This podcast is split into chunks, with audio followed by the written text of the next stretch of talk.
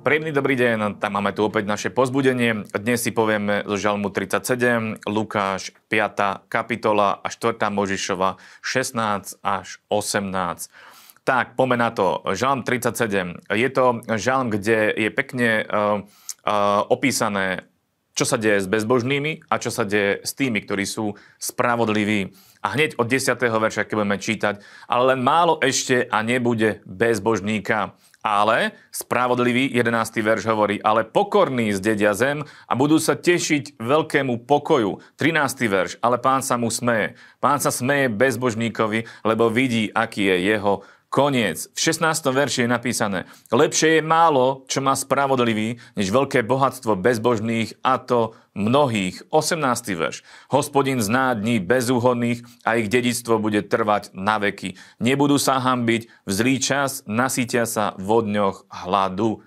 Takže určite oplatí sa byť spravodlivý pred Bohom, oplatí sa byť čistý a svätý, pretože možno bezbožným sa istým spôsobom vie aj dariť, ale ich koniec je jasný a my sa máme povzbudzovať k tomu, aby sme neklesali vo viere, ale aby sme stáli pevne, vediac, že Boh je s nami, a keď je Boh s nami, tak všetko vieme zmáknuť, pretože tu sú zasľúbenia, ktoré vyslovene Boh hovorí na tých, ktorí sú spravodliví. Takže je dobre sa tým zaoberať. Lukáš 5. kapitola je jeden známy príbeh uzdravenia, kedy Ježiš uzdravoval chorých a tu je taký prípad, ja to prečítam od 17. verša. A stalo sa jedného z tých dní, že učil a sedeli tam farizeovia a učitelia zákona, ktorí boli prišli zo všetkých mestečiek Galilei, Judska i Jeruzalma. A moc Pánova bola prítomná uzdravovať ich. A tuhla prišli mužovia nesúc na posteli človeka, ktorý bol porazený a tak ďalej a tak ďalej. 4 ľudia niesli porazeného, nevedeli sa dostať dovnútra, preto prelúpali strechu a spustili chromého k Ježišovi. Ten príbeh pravdepodobne poznáte, ale ja by som chcel tu ukázať ten postup, ako vieme slúžiť napríklad aj uzdravením a tu je to krásne zvýraznené. Bod číslo 1, moc Pánova bola prítomná uzdravovať. Takže keď je Božia moc prítomná na mieste, môžeme uzdravovať. Toto je jeden zo spôsobov, áno. Toto je jedna z vecí, keď je moc Božia vyslovene prítomná na uzdravenie. Druhý bod je, v 20. verši tam je napísané, a on vidiac ich vieru. Ježiš videl vieru tých, ktorí niesli toho porazeného a niekto raz povedal, že dokonca aj ten porazený mal vieru, pretože on asi pravdepodobne zavolal tých 4 a povedal im, zoberte ma tam. Takže on vidiac ich vieru.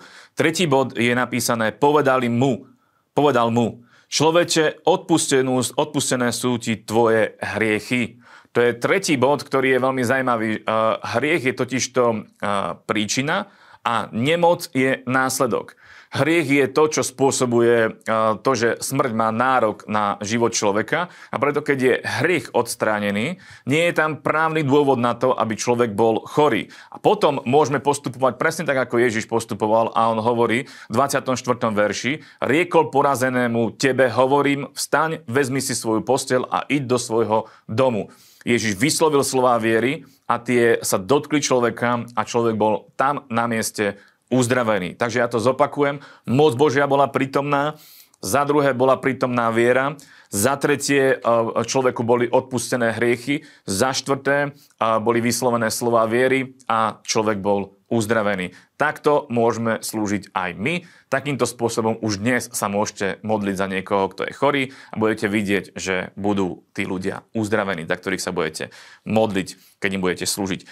Tak, poďme ďalej. 4. Mojžišova 16 až 18. Tu by som možno vyzdvihol iba jednu vec a to je palica Áronova zakvitla. Čo by sa dalo povedať o tom, že Božie vyvolenie je zvrchované.